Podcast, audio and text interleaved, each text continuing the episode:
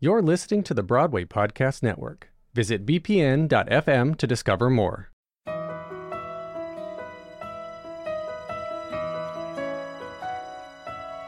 You're listening to Smashed from The Ensemblist, the only podcast that shows you Broadway from the inside out.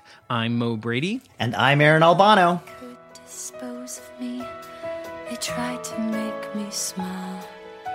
I suffered each indignity, but now rise above it all. Welcome back, listeners, to our tongue in cheek recap of what is television's most detailed depiction of the theater industry. And yes, we are still talking about Smash, the NBC series that chronicled the creation of a Broadway musical and all the drama that ensued along the way. Theater fans like us had a love hate relationship with Smash when it aired. While we were excited to see musical theater beamed into our homes week after week, the show was not landing with a wide audience. So we're going back episode by episode to figure out why. We're diving into each episode to figure out why something as emotional as creating a Broadway musical could land flat with TV audiences. So let's dive in and talk about our season one finale, Bombshell. Yeah. Aaron, give us the stats. Yo, we made it! Mo, we, We made, it. I ca- I'm honestly surprised and very pleased. Bombshell premiered on May 14th, 2012. Rebeck stands rejoice! This finale episode was written by show creator Teresa Rebeck. It was also directed by Michael Morris, who last directed episode 3 of the series. The viewership was up by about a quarter million viewers this week, ending the season with a triumphant 5.96 million. Yay! No covers this week. Instead, rounding out the season was all music by Marc Shaiman and Scott Wittman. Just like last week, we had various snippets of the Bombshell songs, but most notably were a full stage production number, complete with Ivy cutaways, of I Never Met a Wolf Who Didn't Love to Howl, and the thrilling last minute finale of Don't Forget Me, sung by season one's understudy turned leading lady, Karen Cartwright. And what happens in this last episode, Mo? It's 15 minutes till places, and the theater is buzzing. Tom and Julia are feverishly finishing rewrites to give to their new Marilyn. But who is it, Karen or Ivy? we are transported 12 hours earlier, where Derek, Eileen, Tom, and Julia are arguing about how to move forward now that Rebecca has left the production. But in Derek's mind, he continues to see Karen as his Marilyn, so he makes the decision to put Ms. Cartwright on as Ms. Monroe. The day is spent putting Karen into the show, altering costumes and updating her on rewrites. But as the rehearsal progresses, Karen proves herself adept to the part. However, even while she is being put in, there are whispers that Ivy already knows most of the show, and most notably, those whispers come from Ms. Lynn herself. When Ivy confronts Derek about why it wasn't her pick to play the role, he finally admits that he's always seen Karen as Marilyn in his head. But she's not the only one who's Team Ivy. Even Eileen is pushing Derek to put Ivy on. When Karen learns that Ivy and Dev hooked up, she takes off her wig and goes missing from rehearsal. Ivy goes as far as getting into Marilyn's costumes, but Derek gets Karen to channel her personal angst into the role and get back to rehearsal. And with that, we are back to the evening preview with Karen shining as Marilyn Monroe, debuting Tom and Julia's new ending to the show, a stirring ballad called Don't Forget Me. And it is stirring. It is, it's a good song. Please let me be, let me be the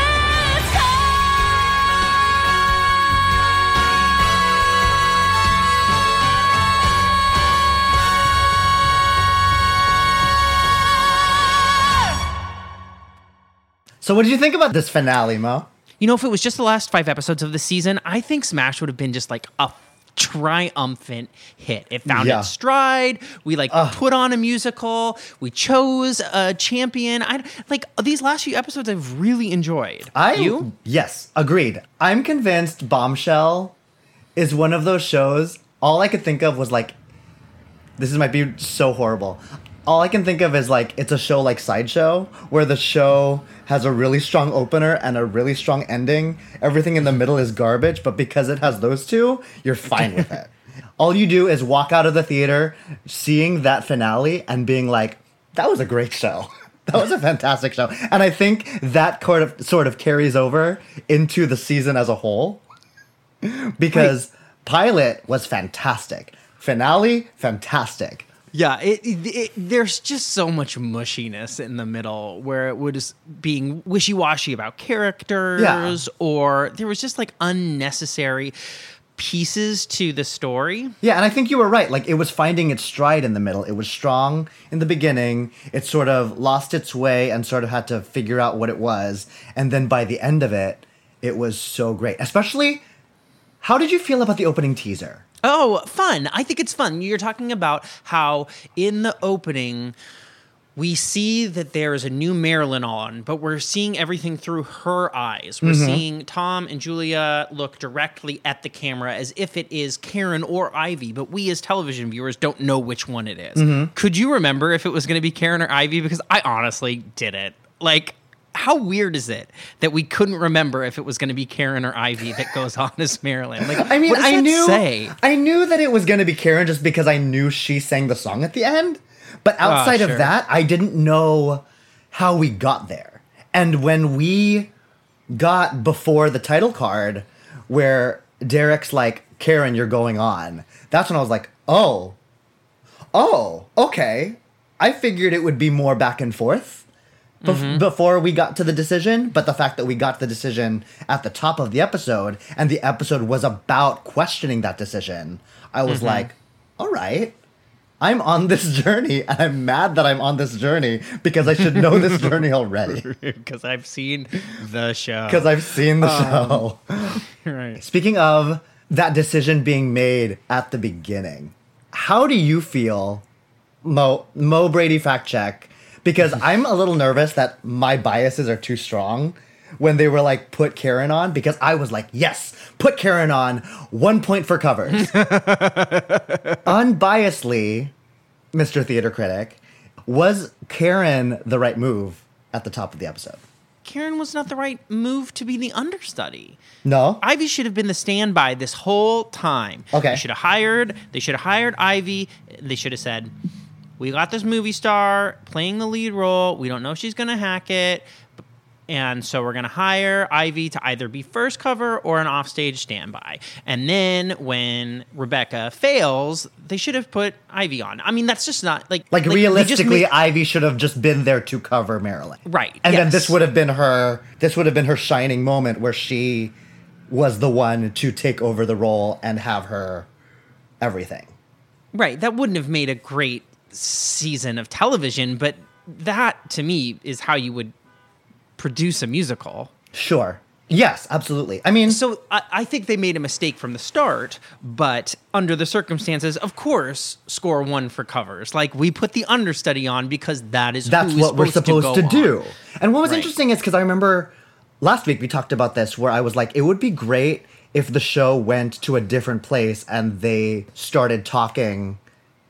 Like instead of them being like, I want it, no, I want it, they were like, you should do the role, no, you should do the role. And initially they sort of do that. When the creative team is having a mental breakdown on stage and the rest of the cast is in the lobby just waiting for rehearsal to start, you have that moment between Karen and Ivy being like, it's gonna be you. No, it's gonna be you. No, you should be doing. And I was like, oh my gosh, we're seeing growth, at least at first.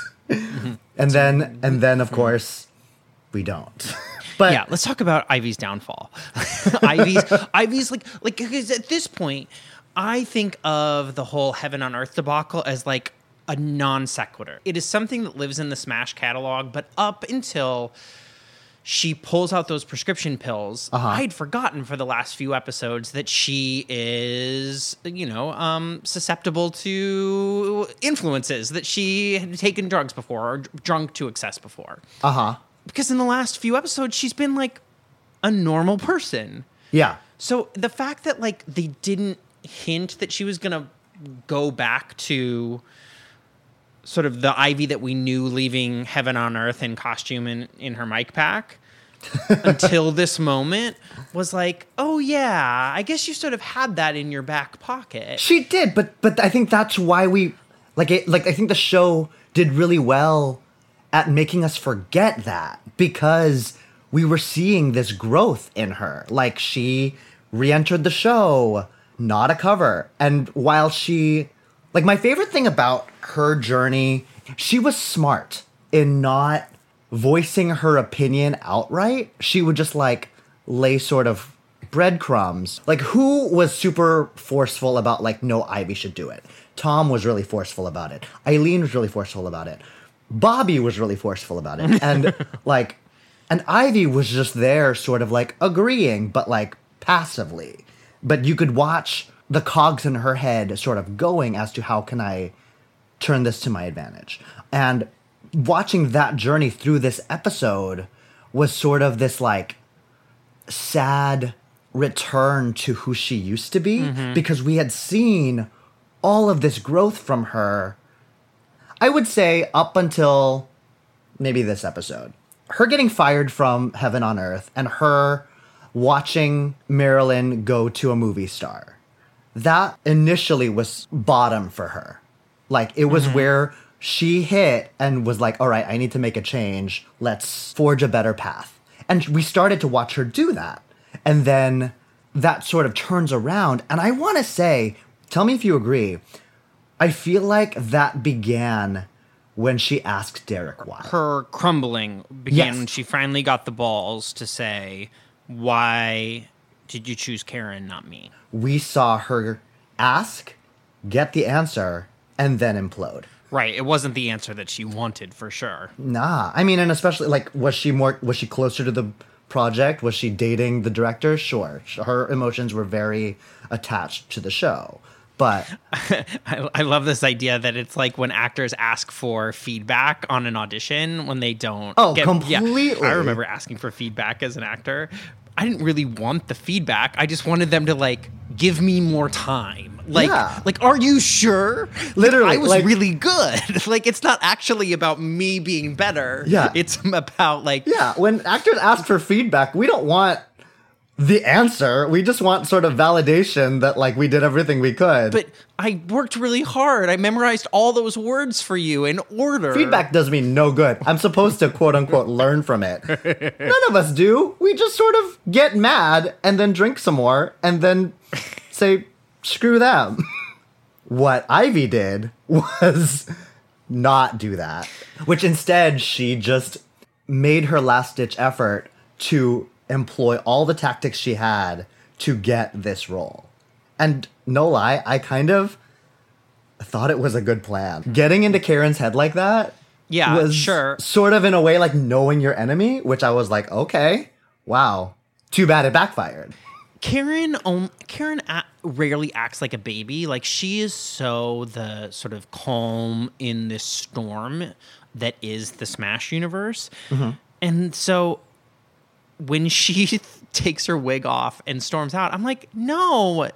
No. Like who ca- like do your job. Like the way to like get back at Ivy is not by leaving the theater or like hiding Sure. in a cos behind a costume rack. The way is channel that energy and kick fucking ass at this role and throw it right back in her face. Well, I mean, but that's that's where Ivy's sort of tactic was on point because she didn't directly attack Karen. She used Dev, who was going to be very useful in this attempted crumbling of Karen. Dev was just a tool that, of course, was going to affect Karen in the worst way. That she was going to completely fall apart and be completely distracted to the point where Ivy could be like, well, your leading lady can't hack it. I can do it. I'm right here. Yeah. Let me put on the costume and fill it out perfectly. So is Ivy our villain? Is she our tragic hero? Is I don't- wait is she either? In this watch, in this 2020 watch, I think I've come to the belief that Ivy is probably the most complex character we have on this show because I would argue that she's both. Because we're definitely supposed to believe that she's a villain, especially in her tactics of sort of derailing the show and saying she could save the day. But you have the appearance of Bernadette Peters. You have the appearance of Leigh Conroy, who just Right. reminds us that this that the Conroy family is very artistically unhealthy. And that was brought up to remind us what Ivy has gone through. And then the sequence of us seeing Wolf in its entirety. Which is a really good number, by the way. Which I was think like, is That's the number I've been waiting Yeah. for. But then intercutting that with all of Ivy's memories of playing the part, where she's just watching in the corner, I'm like, oh, you feel this loss. Oh, I never doubted that she felt anything. But that's she the first feels a lot of things. Yeah, but that's the first time the audience also gets to feel it instead of her telling us. Like we watched her journey with this role in mm. real time and we're watching her supposed competition bring this exact number to fruition. It's it was that like intercutting flashback sequence to really get the audience to believe this sort of tragic hero journey that she's been on. At least that's what I think. How what, how about you? I never felt sorry for her until she comes on stage wearing that dress. Right? And then they're oh. both come they're both on stage, they're both in wigs, they're both in costumes. It's like there's no excuses anymore, right? They're both could play that role tonight. Right? Yeah. And Ivy, Ivy, she's got the dress, she fits it. She's got Eileen on her side, she's got Tom on her side, maybe even Julia, and Derek just says no. you pity her because she did everything she could, even the worst tactics, and it's not going to happen. And so you see almost the sacrifice that she's made to play this part up to the bitter end. And the person she thinks she loves still says no to her. Conversely, how do we feel about Karen's rise to Marilyn?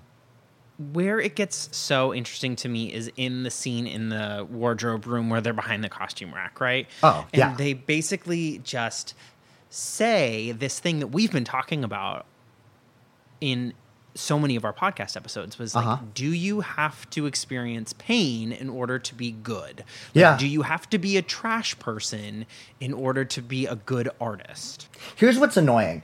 That's what the show is saying. And a part of me kind of agrees. Is that bad? Maybe not the pain, but at the same time, like, she lacked the life experience to really propel her forward. Like, the whole journey of Karen this entire season was everybody calling her green, everybody calling her naive, everybody calling her, like, Iowa. Iowa, like, that she doesn't know anything. She's And- simple. in some ways that did hold her back and i think watching her life experience grow in this One, I, she didn't really grow. I don't know. Like what? Uh, what? Uh, what I she mean, had like gro- this. She she had this dick boyfriend that then cheated on her, and then cheated on her again. I don't know. That's not like maybe she didn't grow but her life experience is more and she has more to draw on from it sure. that now she has the depth or is closer to having the depth to play this part and that's that was the stumbling thank god that derek finally started directing like he was the one that was able to harness that and point that out to her to be like yo this is what you have now and this is how you are more like marilyn now take it and run so maybe not necessarily pain but experience. She gets through this. What you're saying, what you're saying is that through the season, she gets both life experience that helps her play Marilyn and business experience that helps her play Marilyn. yeah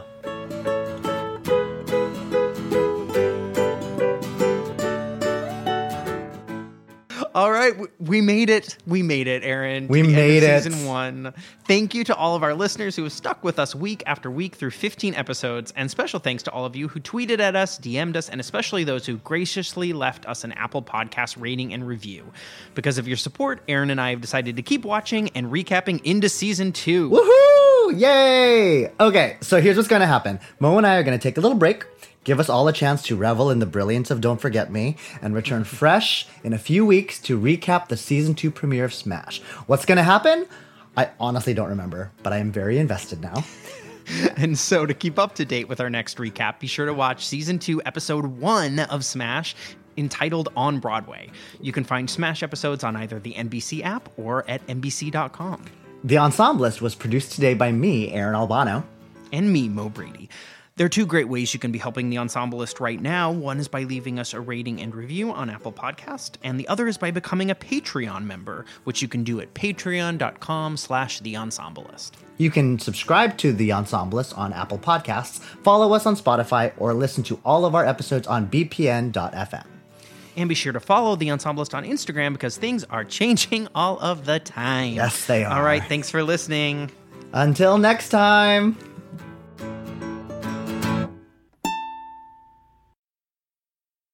Hey, it's Leslie Odom Jr. here on the Broadway Podcast Network to tell you about the Rise Theater Directory, a program of Maestra Music. Rise is a national online resource designed to connect and empower backstage and administrative and creative theater professionals from underrepresented backgrounds.